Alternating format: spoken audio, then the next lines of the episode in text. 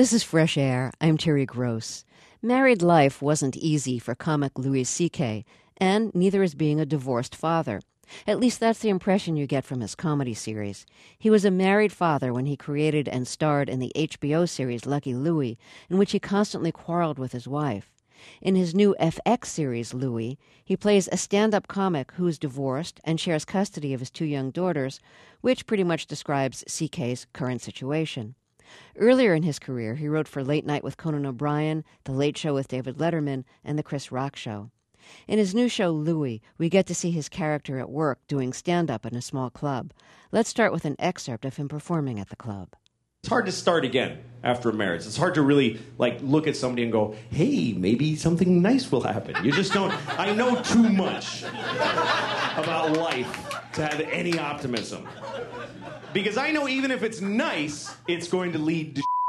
I know that if you smile at somebody and they smile back, you've just decided that something is going to happen. You might have a nice couple of dates, but then she'll stop calling you back. Or you'll date for a long time and then she'll have sex with one of your friends, or you will with one of hers. Or you'll get married and it won't work out, and you'll get divorced and split your friends and money, and that's horrible. Or you'll meet the perfect person who you love infinitely, and you even argue well, and you grow together, and you have children, and then you get old together, and then she's gonna die. That's the best case scenario. That's Louis C.K. doing stand up from the opening episode of his new series, Louie. Um, Louis C.K., welcome back to Fresh Air. It's a real pleasure to have you back Thank on this you. show. I I love this show. It's my favorite radio show. so Oh, gee, thank you. Thank you so much. Yes, easily. So, in your first series, Lucky Louie, you were finding it hard to be a family man, lots of friction with your wife. In the new Mm-hmm. series, you're divorced, and so Mm-hmm. are you the real person divorced? yes, So- I am. So, when you, the real person, got divorced, was there just Mm-hmm. a little voice in your head saying, you know, this can make a good new series?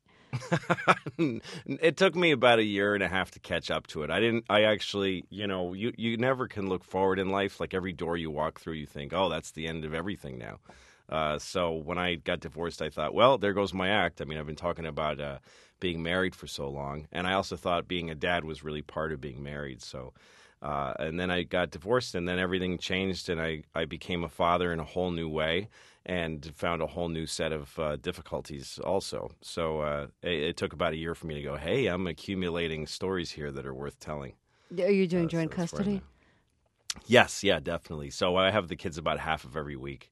Um, and uh, they're with me, just me in my apartment, and then they go with their mom. I mean, their mom's still a, a very big part of my life. We we are sharing uh, raising the kids, um, so yeah, it's new. So, when you decided to do your new sh- series, Louie, about Louis C.K. as a single man, um, single father, what, are, what were some of the first situations that came to mind that you want, want, wanted your character to experience? Well, uh, the things that jumped out immediately that I've dealt with that felt unique to me um, or new to me were uh, uh, raising kids as just a dad, uh, which is you know when you're when you're a father in a marriage, uh, you sort of become the mother's assistant, and you sort of get a list from her every day, and you do you know you run down the list, and it feels very much like a chore. And uh, a lot of fathers live in kind of an avoidance. They sit on the toilet for several hours a day, and you know just run errands that take all for. Oh, honey, it took me forty minutes to go to the post office. You know, and, and but then once you take it on on your own, I always loved being with my kids, and I spent as much time as I could with them. I've never done any when I'm not working, I'm with my kids. That's always been. When we were married, it was like that too. I never went and played golf or hung out with my friends because I really am attached to my children. Uh, but once you become a dad without the mom there, you have to take it all on, and you sort of activate male skills that you didn't know you could apply to fatherhood. I mean, I'm a filmmaker and I, I direct movies. I I produce TV shows. Um, I should be able to dress a couple of kids and get them out of the house in the morning. Um, But- it's just but- it be, well, because it be, I mean, it's hard because you're fighting chaos constantly. It's just a constant fighting of chaos. But I definitely have a different style as a father than I did when I was doing it in a partnership. Now it's I let a lot of chaos happen as because I, kind of can I can handle it. when two kids are being completely berserk and they're naked and throwing food around, sometimes I just let it go because I can see a future where they're going to be dressed and they're going to be at school. Um, so I kind of let stuff go sometimes. Other times I clamp down on everything and say, you just anything, if it's sometimes with kids, you have to say, if it's the thing that you want, then you can't have it based on that, based on the fact that you want it. Because kids need periods of withholding constantly, you know. But these are all things that I discovered on my own as a dad, because before I just sort of was doing what what I was told. Um, and now it's you know it's up to me so that's exciting and overwhelming at the same time do you find it challenging to be responsible for the lives of two people or as you put it in one of your stand-up um, routines you're responsible for somebody i have to make not die. Yes that's your primary responsibility is to deflect murder and death off of your children. Uh, but on top of that uh, you have to make them comfortable. You know there's layers here. Make them comfortable. Make them not die, make them uh, you know cool in the summer and warm in the winter, and then there's uh, actually raise them and do something. Uh, that's the hard part. Is because uh, every parent, you're just trying to get through the day. It's just the days of they wake you up at six, and there's no time. I mean, I'm a person who tends to fall into depressions and sleep a lot and eat a lot. I can't really do that because my kids are with me and there's nobody there to cover for me. So at six in the morning, they're next to my bed waiting to seize life. And uh, I can't just go back to sleep. I, I have to get up and drag them to school, you know, and, and pick them up at school. The days that I have custody with them, I'm never working. I just drop work and I do kids. I pick them up at school, I feed them breakfast, dinner, lunch, put them to bed, give them their baths, get their teeth brushed, all that stuff. So, what was it like for you to start dating again after your divorce? Well, it was uh, uh, that was one of the strangest things because you sort of feel like uh, you just got out of prison, you know, and they give you your the suit you were convicted in, and uh, they give you a p- paper bag with a few, you know, with a watch and a wallet in it. Uh, maybe it's got two silver certificates in it.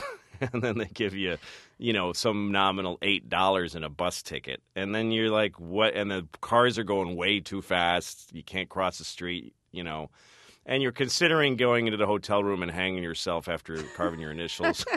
um, you know, it's it's definitely like there's not a lot of women my age single. If they're single, it's because something happened or didn't happen.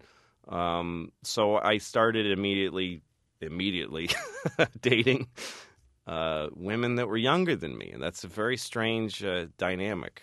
Uh, you know, and from their point of view, it's like they're they're uh, dating a dead person. Um, it's like a corpse. I think that's how I see myself through their eyes. The way they look at me, it's like, is this guy? Re- he smells weird. He's sort of half dead. Um, but that always—that's so, the thing that always gets me about about men who date much younger women does yeah. it make them? Does it make the older man feel younger? Or older. Oh God, no, makes you feel older. And actually, it's interesting because you don't. I never. I used to look at older men that date younger women and, and kind of go, "Ooh," or "He must be really shallow." Uh, you know, to need to be with somebody who he outweighs uh, experientially that much. Um, but what happens is that younger women really like older guys and they pursue you. Like I didn't go after young women. I just stood there, and here they came and said, "Hey, I am interested in you," because they don't look. It's kind of hard to describe. Like I know why it won't work because I've lived 42 years. If she's lived whatever 28 years, she doesn't know how it's going to go. So she just goes, "Hey, this is fun." Um, and women are more creative sexually, so they can look at a guy who's um, decaying and see something in that. you know, like the way that certain people like the fall, you know, instead of the spring. Um, but men aren't like that. That's kind of, you know, I think that's kind of what's going on underneath. You know, in in um, some of your stand up, you're really funny about your body and you know having a, a what, what, you described as a, you know a bit of a belly or or whatever, which you yeah, actually sure, lift fat. up and show. sure, and, take a look, everybody. And you're really yeah. funny in describing it. So, dating younger woman must, especially if they're like you know very attractive, must make mm. you feel more self conscious about things that you don't like about your body. Uh, it, it's sometimes, you know, I don't know. I have a weird uh, thing about me, which is that I'm pretty self confident. I don't. I definitely look at my body and I go, "Yuck! This is like look at the lumps." And the irregularities and the mismatched, you know, the the bottom doesn't m- match the top. I don't, you know, but I don't care. It doesn't bother me. It's not something that makes me feel bad. I definitely see it in it, and I, uh, you know, objectively looking at my body, I'm not impressed. but if I'm with a woman and she wants to be with me, she must like me. I don't worry that much about it. I definitely have sex with my T-shirt on always. Um, I I haven't had sex without a shirt on, God, since I was about 23. Is that true? Yeah, I just don't think that's fair. I mean, you know, let her think she's with somebody decent, you know. Like in, on the show, I do have sex sometimes on the show, and there's a rule in my head that I have to be on my back. Um, because, Because your stomach have- flattens? Well, no, no, God, no. I don't think. Oh, I'm not back, laying on back in that bed thinking I look awesome right now. Uh, it's because I think I should always be the victim of the sex. I shouldn't be. I don't think anyone wants to see me uh, looming over her. I think that's an upsetting uh, image for most. Um, and then also the the the the, the puppy, uh, uh, the stomach I get, the the mother dog stomach that I get when I'm, uh, uh, um, hov- you know, kind of. You get the point. It's not good. So yeah, on my back T-shirt, I'm okay. I can hang with that. I can I can be okay with the young woman on my back T-shirt on. That's Anything else, really funny. not fair. That's funny. you know. There's a great scene in the sec- second episode. You're playing poker with a bunch of comics. Mm-hmm. One of the comics is gay. And so uh, everybody's kind of ragging on him, but they're also kind of curious about certain things that gay people do and where they hang out. And, and then you ask if he minds when you use the word faggot in a routine. And I, wa- I want, want to play an excerpt of that scene. Sure. Does it offend you when I say that word? What word? Hello? No, faggot. Yeah, does it bother you when he says the word faggot? No, it bothers me when you say it, because you mean it. Yeah, but really, as like as a comedian and a, a gay guy, you're the only gay comic I know. Do you think I shouldn't be using that word on stage? I think you should use whatever word you want. Uh, and when you use it on stage, I can see it's funny, and I don't care. But are you interested to know what it might mean to, to gay men? Yeah, I am interested. Well, the word faggot really means a bundle of sticks used for kindling in a fire. Now, in the Middle Ages, when they used to burn people they thought were witches, they used to burn homosexuals too. And they used to burn the witches at a stake, but they thought the homosexuals were too low and disgusting to be given a stake to be burned on. So they used to just throw them in with the kindling, with the other faggots. So that's how you get flaming faggot. So what you're saying is gay people are a good alternative fuel source. That's where they get the term diesel dyke. I'm sorry. Go ahead. You might want to know that every gay man in America has probably had that word shouted at them when they're being beaten up. Sometimes many times. Sometimes by a lot of people all at once. So when you say it, it kind of brings that all back up. But, you know, by all means use it, get your laughs, but, you know, now you know what it means.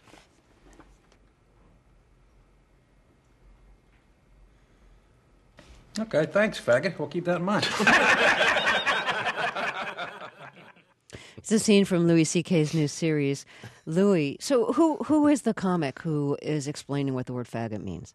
That's Rick Crom, and Rick is uh, a, a comedian, lives in New York City, and he's just this guy who I met. I started in Boston when I was about 18 years old doing stand up, and in Boston, you didn't meet a lot of openly gay people. Usually, when people said I'm gay, the next thing they would say is "ouch." You know, people. It wasn't a very gif- giving place that way. And when I moved to New York City, he's probably the first openly gay person I ever met. I think it's possible. I, I don't know, but definitely the first gay comedian I met. Anyway, Rick, uh, when I met him, I, I had that conversation with him about the word faggot. I asked him about it. And uh, he said pretty much that to me. I mean, I wrote that scene's written, this, uh, but he uh, he said it that way too. That he didn't lecture me or say you shouldn't say it. He just said, "Hey, if you're interested, it's totally devastating," uh, and he gave Yeah. me that that information. Uh, and I never forgot it. I mean, I was about 22. I have said faggot on stage a number of times since then, but I don't. I I know what I'm saying and I know what it means now. So, um, if you still use the word faggot on stage, how do you use it? What's the context? Well, I feel like when I get asked that, I get defensive about it. I start saying, "Oh, well, no, it's okay that I say faggot because of this or that." But uh, to be really honest with you, I'm not sure why I say it. I feel like I'm not sure I should be saying it. I say it sometimes, but it's an open question to me, and that's one of the reasons that I had this scene because I wanted to. I thought that's something unique that I can show as a stand-up is that we do wonder about this stuff. Um, it feels right when I say it because I'm just saying it to be crazy or to be funny or to be extreme. But there are times I go, "Oh, "Is this okay? Really? What does that mean that I'm hurting people that I don't know, like who are watching me on TV? What does that mean? And and where are they coming from when they get hurt? And is it okay to hurt people? Sometimes I think it is. Sometimes I think it isn't. It's an open question to me. I'm not sure. I'm not sure why I'm so often disgusting on stage. I don't always know where it comes from. So that's one reason I put this out there to say, well, I'm not. You know, I don't know either. Um, I do ask once in a while. I am doing the research. Who do, who do you ask? Guys like Rick, you know, I got guys like Rick, and and I ask. I talk to. I have black friends. Chris Rock is one of my best friends, and we talk about racial topics on stage.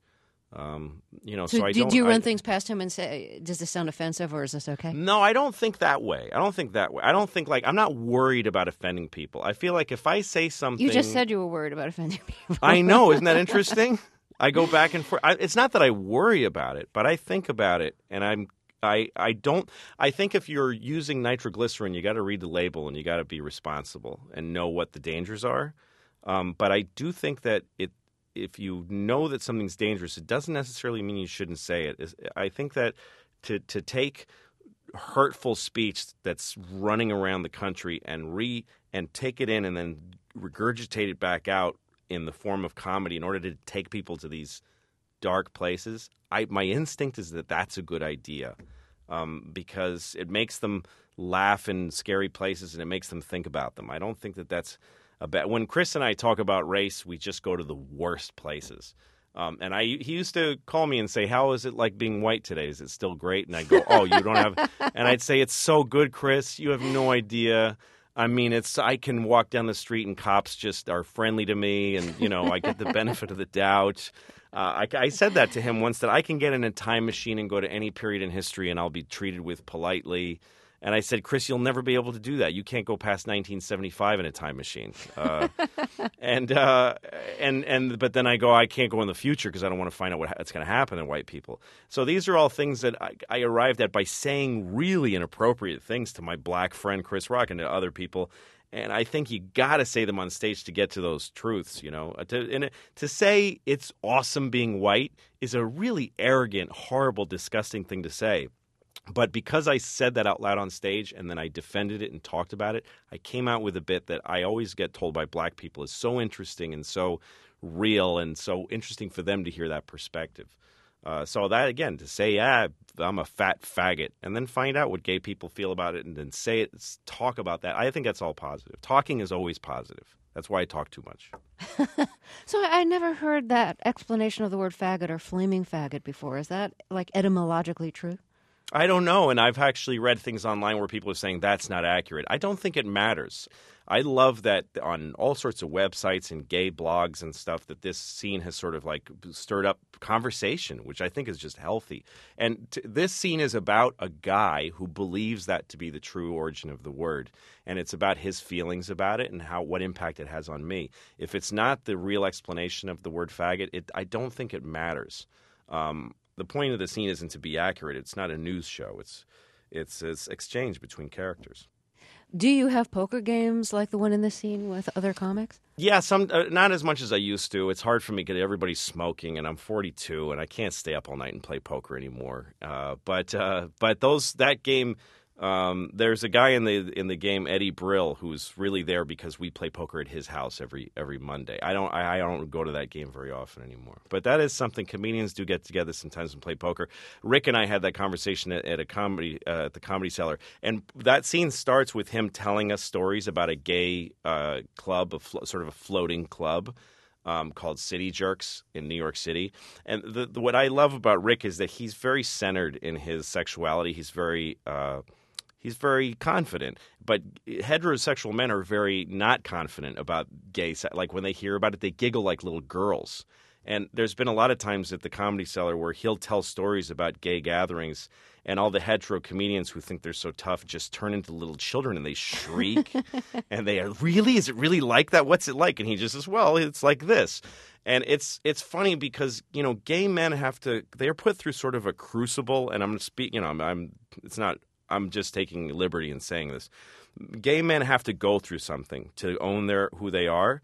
They get beat up, they they get ostracized, whatever go they go through.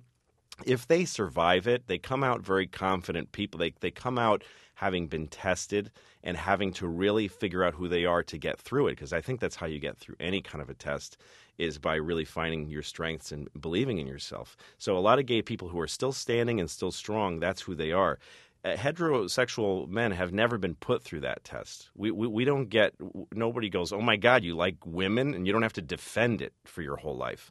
So we're not so sure about our sexuality. I think that's one reason why heterosexual men attack gay people or, or are afraid of them because they're now confident and they've gone through this, but we don't know who we are sexually. We're a mess.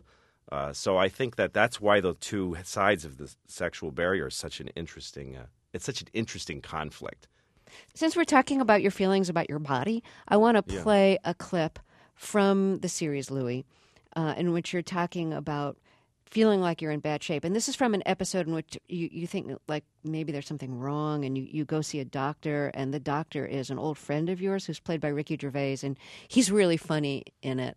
But but anyways, you, you're worried about your health, you're worried about your body, and so here's some of the stand up that you do in that episode. My days start poorly because of the shape I'm in. Because now also I'm 42, so I'm getting I'm get I'm really on the decline. There's never to be another year of my life that was better than the year before. That's never to happen again. I've seen my best years. And when I wake up in the morning, I just I'm, I, I just sit there and I'm like, uh, like it's a it's an awful way to start your day. Every day starts with me like my eyes open and I reload the, the program of misery. I just open my eyes, remember who I am, what I'm like, and I go, oh, I, I guess, I guess, do it. I don't know. I guess, oh my God. That's Louis C.K. doing a stand up from his new series, Louie. So, what really does get you most depressed about getting older? And really, 42 isn't very old. No, it's not, and I, I, I definitely have a heightened sense of the decay of my body. I think I, I it's fascinating to me. It doesn't bother me really. Like it's it's I I, th- I feel like I'm definitely I think that that's true what I say in that clip. I, I don't think I'm going to get better, and I do think the decline is pretty exponential. but I I'm so happy to be getting to see it. You know.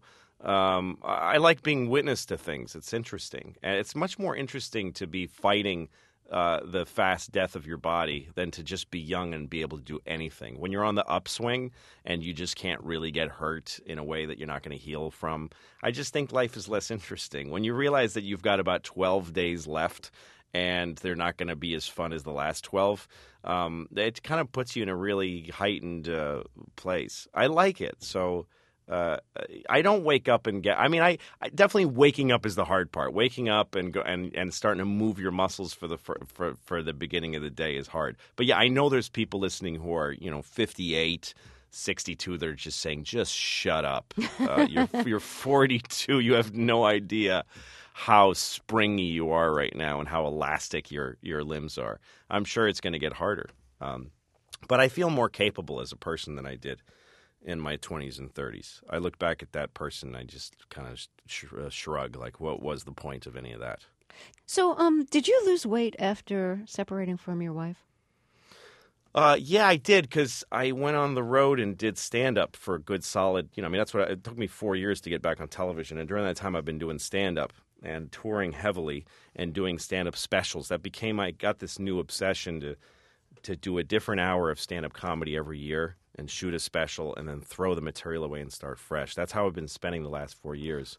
And uh, to do that, you really have to be at a top physical shape. And I trained in boxing gyms with boxing trainers and uh, and sort of approached every special as the, the fight, you know, my new title fight. So yeah, that I, I didn't have a goal to lose weight or look better, but I lost weight because I was trying to get more stamina and trying to get uh, you know, when you're uh, boxing, you have to think under pressure, and that's what stand up is like. So it was a good kind of um, metaphorical training. So you actually train with a boxer, not just lifting weights, but doing boxing. Yeah, I did, and sparred and stuff. I, tra- I trained with Micky Ward for a while, who's uh, this guy they made making a movie about. I think it's called The Fighter. I'm not sure, but Micky Ward is this amazing Irish boxer from Lowell, Massachusetts, and he uh, uh, Micky is uh, famous for fights he had with a guy named Arturo Gatti, where they went, they did three fights that are considered some by some people the best three fights in history. Um, they just pummeled each other for 12 rounds every time, and they had a draw, and they each won one. So they were just so perfectly matched. And I'm, I can't imagine how he did it. And so I met him. And what I learned is that it, ah, it's just it, Micky will tell you, it's just training. You just got to train. You just got to be in shape. That's all it is. It's just getting in the gym and being dedicated enough to do the grunt work and the boring, constant training so that you'll be fit enough to take the beating. It's no great. He didn't go to a to the North Pole and have a ice forest like uh, Superman. He just worked out. Uh, so that's why I, I, asked him to train. He traveled with me a little bit. We came on the road with me and we trained together.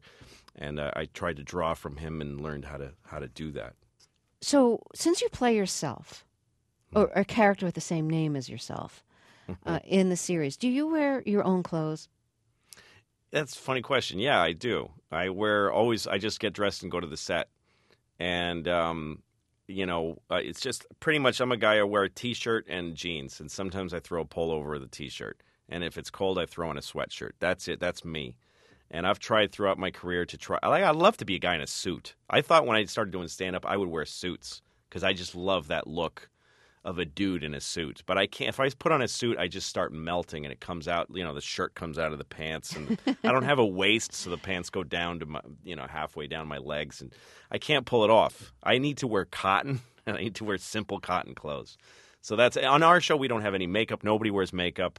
Um, and I, I always uh, try to get people to wear their own clothes. The other characters also though if there's somebody who's a specific kind of character we do we dress them we have a very a great wardrobe uh, person. She's really smart, um, but I don't need her for me.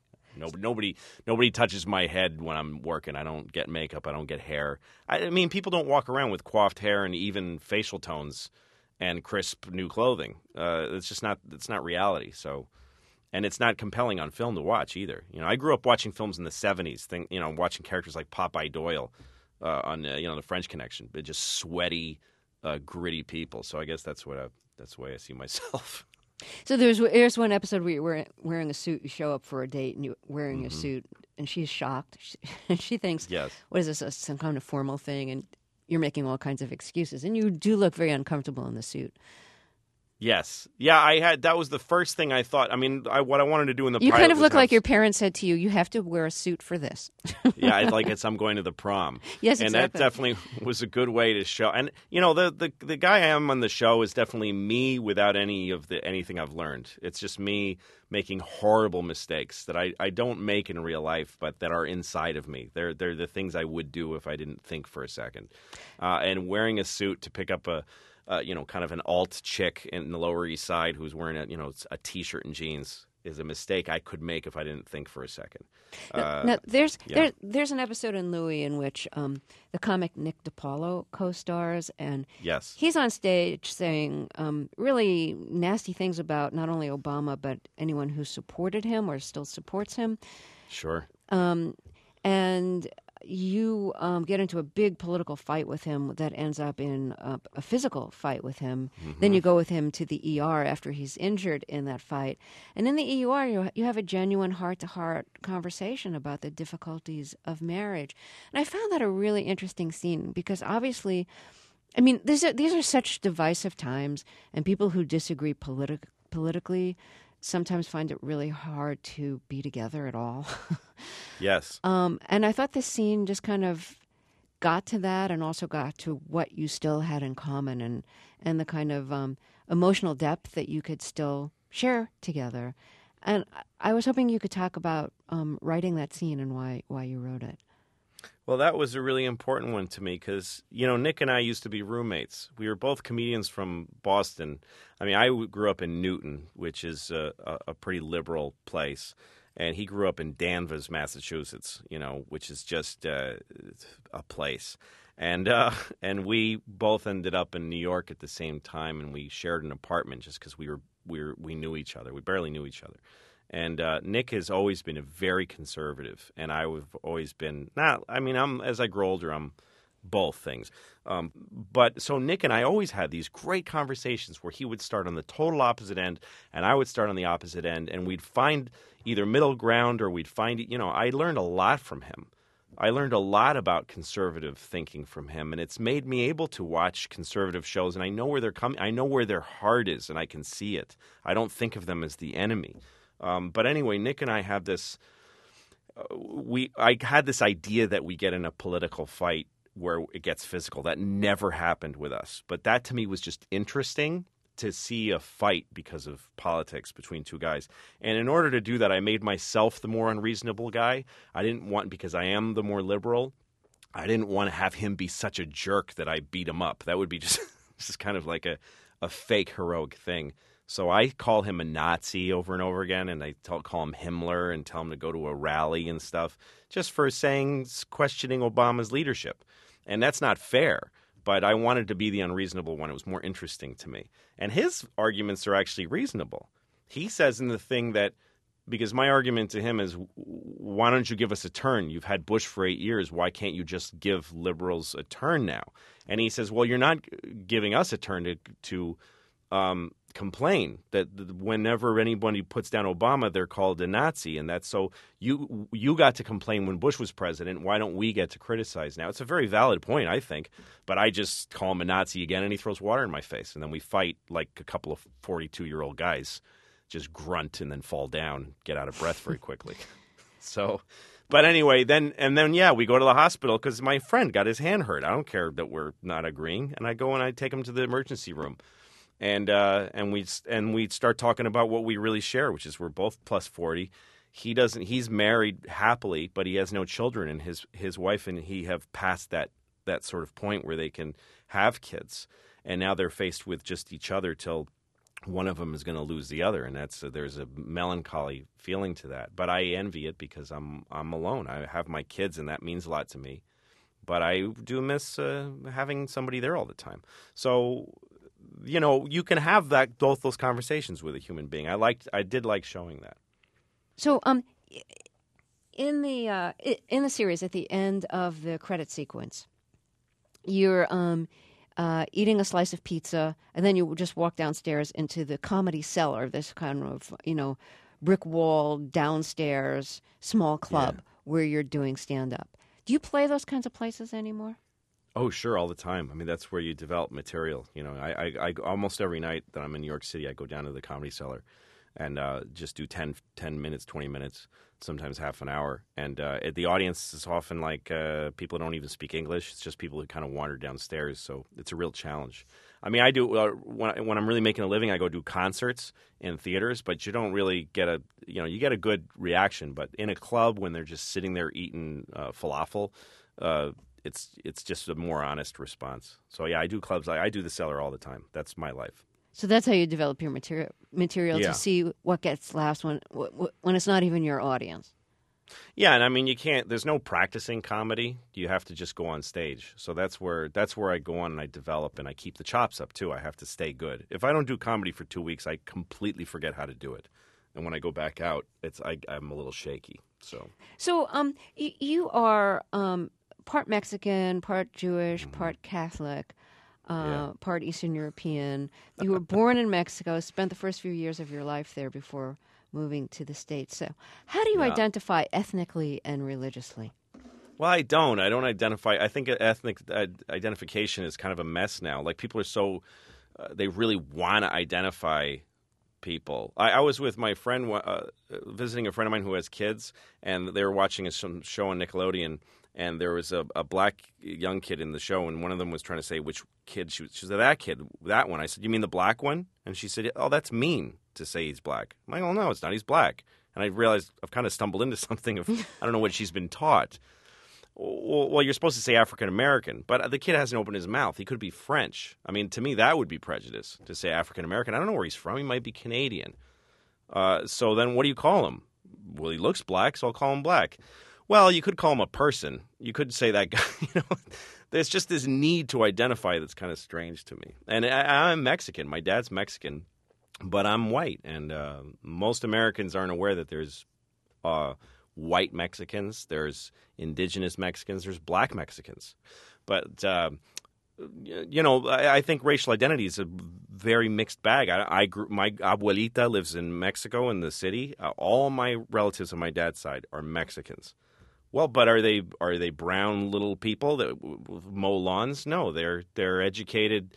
Uh, all my uncles are doctors of something or other, PhDs, and uh, they have lighter skin, and they're half their relatives are from Europe, and half their relatives are indigenous. I don't know. I don't even reaching back. Some of them are Hungarian. My grandfather's Hungarian, Jewish, and migrated to Mexico, married a Catholic woman, raised a bunch of kids that look Hungarian Mexican. One of them came here, married my mom, who's an Irish uh, woman, doesn't care about religion, but went ahead and raised us Catholic for a little while anyway. So I, you know, I don't know. So when people meet you, but they only know you from your characters on TV, hmm. what mistakes do they make about who you really are? Uh, I think some of my earlier material where I was a lot more when I was a young father, I did really coarse material about my children because I was very frustrated in having children and and and, and uh, the struggle of being a parent. So I said a lot of awful things about my kids. So I think some people think that I'm not I don't like my kids or something, and that's definitely not true. They're they're the whole world to me. Um, but other than that, I don't know. People seem to know who I am. I don't put on that much of a character. I'm pretty honest on stage. So probably I'm I'm I'm a I'm a distilled version of myself on stage. I'm definitely more quiet, and I'm not a, a loud, brash jerk uh, in my real life, uh, unless I get a few drinks in me. Um, but otherwise, it is me. Louis C.K., it's been great to talk with you again. Thank you so much. Thank you very much. I love doing the show. Love having you. Thank you. Louis C.K.'s new comedy series, Louie, is on FX Tuesday nights after Rescue Me.